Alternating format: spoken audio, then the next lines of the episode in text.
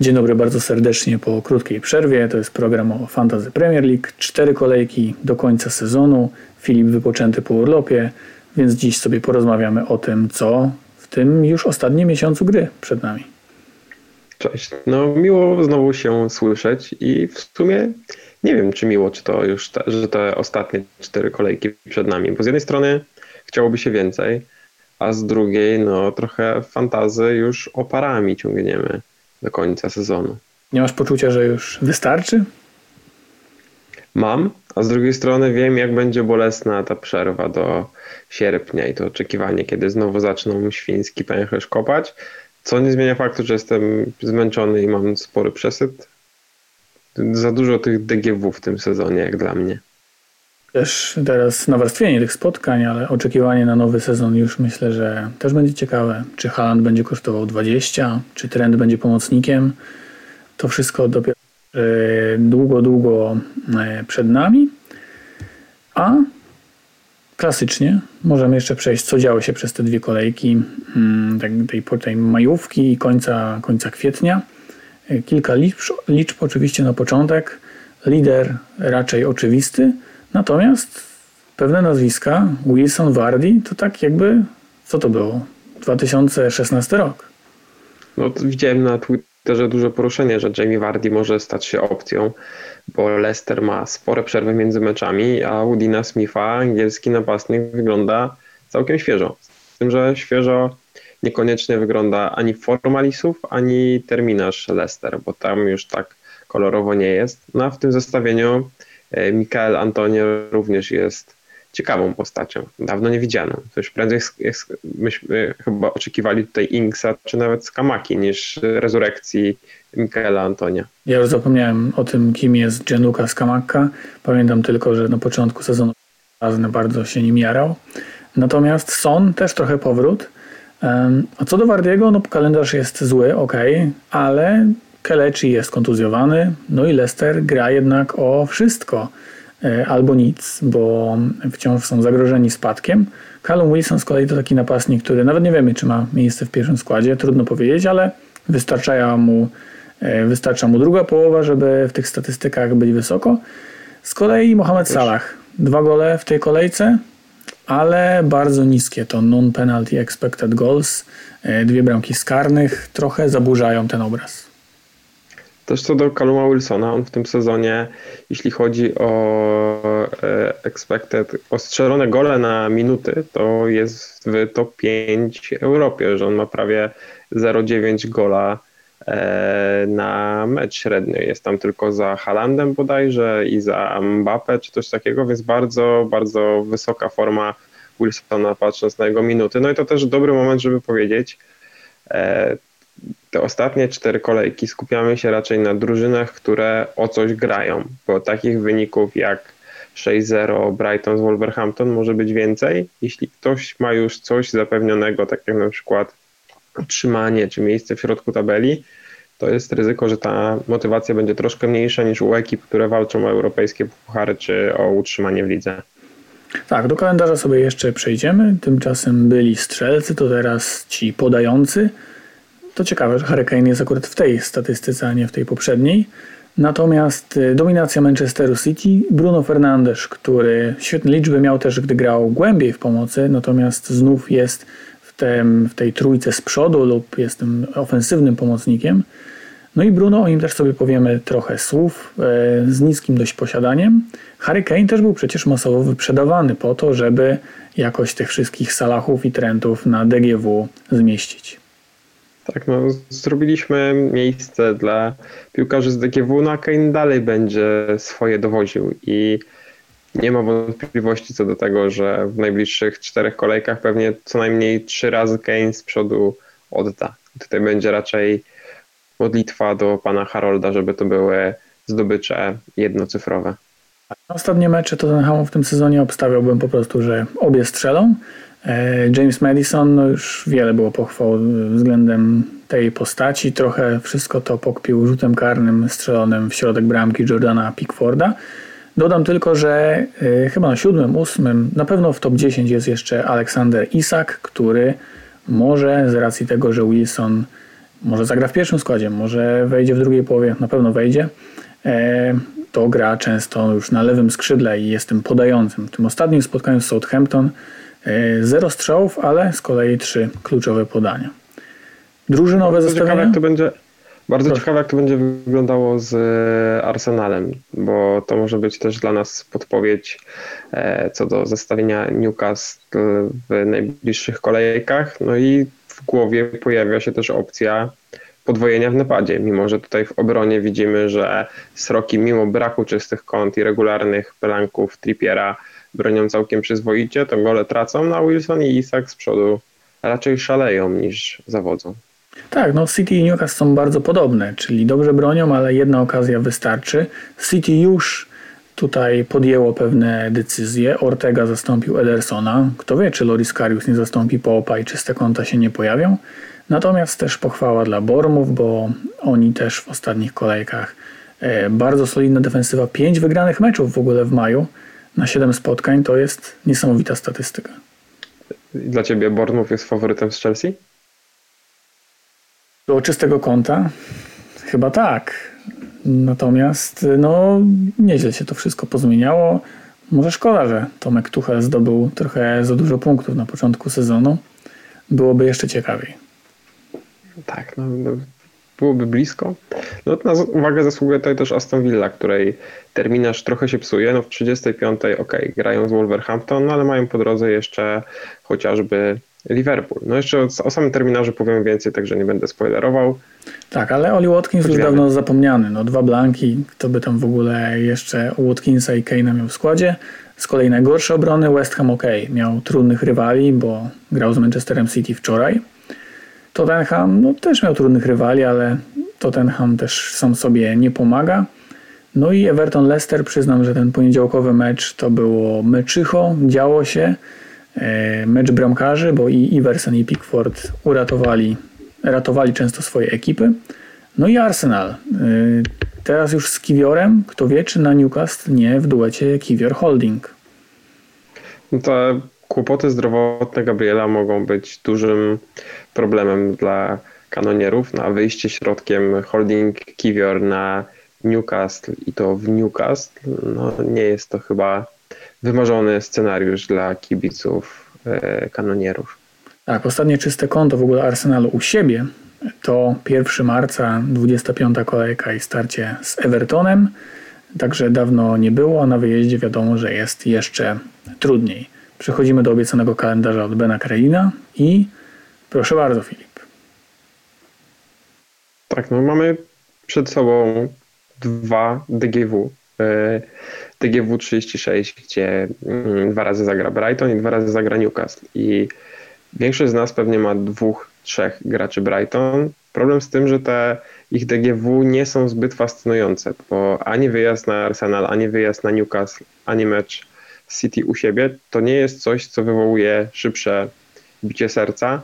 No, lepiej wygląda to DGW Newcastle, mimo że potem w 37 sroki zagrają tylko jedno spotkanie. No i pytanie, co robimy? Czy potrajamy Newcastle? Jeśli tak, to czy potrajamy to na przykład w stylu Pope, Trippier, Isak, czy potrajamy to na przykład e, Wilsonem czy Willockiem, żeby dodać trochę ofensywnych akcentów ze strony ekipy Hała?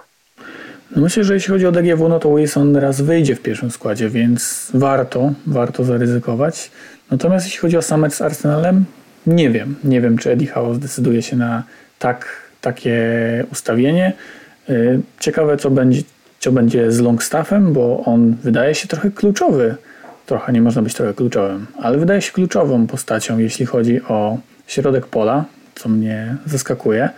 Natomiast z nim wyglądają w defensywie zdecydowanie lepiej.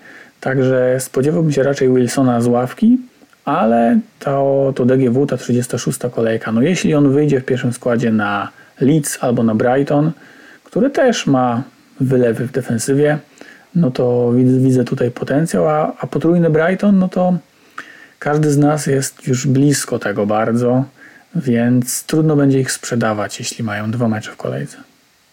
No plusem tych najbliższych DGW jest też to, że w zasadzie tylko Chelsea gra o nic, no bo z tego z tej walki o utrzymanie się śmialiśmy, ale tak naprawdę jest to pewniak, e, iż Chelsea w Premier League zostanie, no ale kwestia Brighton, które walczy o europejskie puchary, no dalej mogą marzyć i o top 4. Kwestia United, które będzie walczyło o top 3 czy o utrzymanie w top 4, City walczące o mistrzostwo, Newcastle też walczące o czołową czwórkę, także jest tutaj ciekawie, jest kogo wybierać, no i te ofensywne i defensywne opcje z dwiema kolejkami mogą być super, ale jak patrzę na ten terminarz, to już mnie boli, że na 37 prawdopodobnie nie będę miał nikogo z Arsenalu, bo i Nottingham i Wolverhampton, nawet jeśli Arsenal już będzie tylko wicemistrzem, to to wciąż będą takie dwa mecze, żeby się dobrze pożegnać z kibicami w świetnym dla siebie sezonie. Myślę, że zwłaszcza 38 kolejka i ten mecz u siebie z Wolverhampton to może być popis Odegarda, czy, czy Saki, czy Jezusa, czy Martinellego, każdego z nich. E, no kluczem będzie trafić z Manchesterem City. Czy zdrowy będzie De Bruyne, czy jeśli tak, to będzie grał z Realem, czy w lidze trochę też. Kto wystąpi, skoro ostatnio trochę gorzej zaprezentował się Alvarez, czy może Foden na dziesiątce. E, gol i jeszcze był blisko też e, pod sam koniec meczu po podaniu Bernardo Silwy. Także tutaj będzie wiele ciekawych rzeczy, ale myślę, że najpewniejsze potrojenie to jest Manchester United, bo oni mają i rywali, którzy, no może poza, poza West Hamem, grają o nic, Wolves, Bournemouth, Chelsea, Fulham. Są dobre mecze, trzy u siebie, także to się trochę zazębia z tym, że na kolejnym slajdzie na pierwszym miejscu jest Bruno Fernandes. I ważna uwaga, jeśli chodzi o procenty, to tutaj jest to posiadanie live z Fantasy Football Fix. Także ta bańka twitterowa na pewno przytłacza, ale Bruno jest w co dziesiątym składzie. Tak, no w top 10k Bruno może zapewniać spadki, ale jeśli chodzi o jego ogólne posiadanie, to są bardzo małe liczby. No i traktować jako różnicę gościa, który strzela w United karne, gra wszystko od deski do deski, nawet jeśli w, w, w niedzielę chodzi w bucie ortopedycznym, to w środę już jest na boisku, to jest naprawdę niesamowite, że tak nie doceniamy Brunona i że tacy jak ja pokusili się na przykład na De Bruyne, na Frichicie, wiedząc, że jest dostępny Portugalczyk, który gra wszystko, jeszcze dzisiaj może pokarać, więc to jest Zachłanny. przed nami. Tak, nie zmieniliśmy tutaj ceny Fodena, on kosztuje chyba 8,0 E, ale to i tak myślę, że pieniądze nie są tutaj największym problemem w tej części sezonu. Myślę, że każdy z nas ma rekordowo niskie value w tym sezonie, albo przynajmniej większość z nas. E, no i to są te drużyny, które mają tych meczów bardzo, bardzo wiele przed sobą.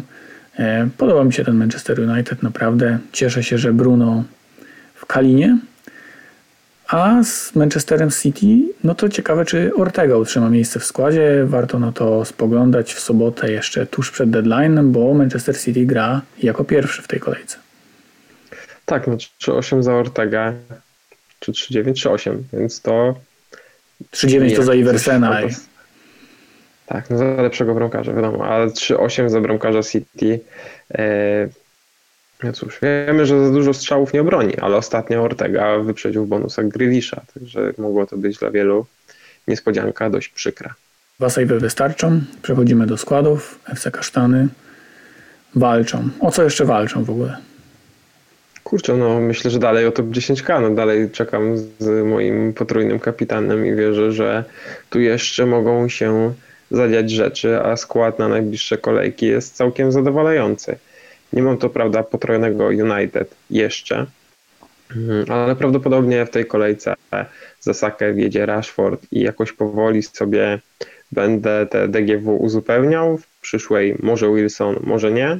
No i zobaczymy, jak to wyjdzie na 3-7. Jestem gotowy nawet zrobić minus 4 i uważać, że będzie to dobra decyzja, jeśli trafię w rotację City.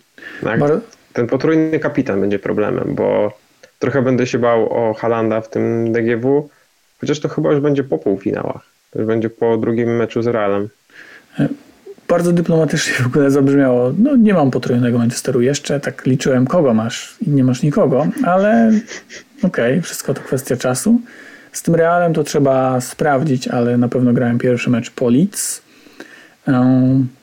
Szybki rzut oka na Kalinę, dobre ostatnio chwile. Zobaczymy, czy Bruno zwalczy Mitomę dzisiejszego wieczora, wieczoru. Oli Watkins na ławce. Jakby Soli Match na przykład strzelił dzisiaj 7 goli, dostał czerwoną kartkę, to bym się nie obraził. E, trochę się boję Watkinsa na ławce, e, ale chyba Roll i rzut monetą, czy Iversen, czy Raja w bramce. Kogo byś wziął? Nie wiem, ja też będę rzucał monetą, czy Raja, czy Pickford. Żadna z opcji mi się nie podoba i trochę nie jestem zadowolony z moich bramkarskich wyborów. Raja pewnie więcej obroni, ale czy Liverpool jest jakakolwiek szansa, że nie strzeli gola na Enfield? No jeśli Salah strzeli trzeciego karnego z rzędu w środek, to kto wie? To mogą strzelić tylko trzy, ale Raja to będzie obronny karny. No byłoby to dla mnie spoko. Szczególnie gdyby tego karnego strzelał na przykład Darwin Nunes. Fabinho albo Trent, jak to Jurgen Klopp e, opowiadał. Kto kapitanem? No myślę, że możemy tylko zakładać scenariusz, że Haaland nie gra. I co wtedy? Haaland nie gra, to wybór jest tak naprawdę obok, obok tych dwóch gości, których widzicie na pierwszym planie, no myślę, że jeszcze Rashford może być opcją. Zobaczymy jak dzisiaj United oczywiście, bo nagrywamy jeszcze przed meczem Czerwonych Diabłów i MEF, ale to takich trzech kandydatów poza Haalandem, bo Haaland z EO znowu będzie kręcił się pewnie 160-180%, więc trzeba mieć sporo FPL-owej odwagi, żeby opaski Norwegowi nie dać. Nas trio e, Salah, Kane, Rashford, no ja bym skłaniał się ku Salahowi, nawet jeśli te ostatnie liczby na niego nie wskazują. Grają z Brentford, które raczej o europejskich pucharach nie marzy i grają u siebie. A Liverpool, nawet jeśli Jurgen Klopp mówi, że to już nie jest walka o top 4, to myślę, że cały czas w głowach piłkarzy Derec te nadzieje na czołową czwórkę są. Ja nie wiem, czy nie wolałbym kapitanować Trenta niż Salaha. E, on będzie się mierzył z potężnym Rico Henrym, e, ale no, no nie przekonuje ten Salah, ale okej, okay. strzela to strzela. E, Harry Kane kapitanie bardzo mi się podoba. Widać, że on no, wie, że musi samemu to zrobić, wszystko podać, strzelić, wykończyć nawet cieszynki przypilnować, żeby Richarlison koszulki nie, nie zgubił. E, ale też opcje manchesterowe z United wyglądają nieźle. Jeszcze predykcje na tę kolejkę. No, City jest naprawdę w gazie. A może ktoś z Brighton, skoro oni grają z Evertonem u siebie? Myślałem o tym.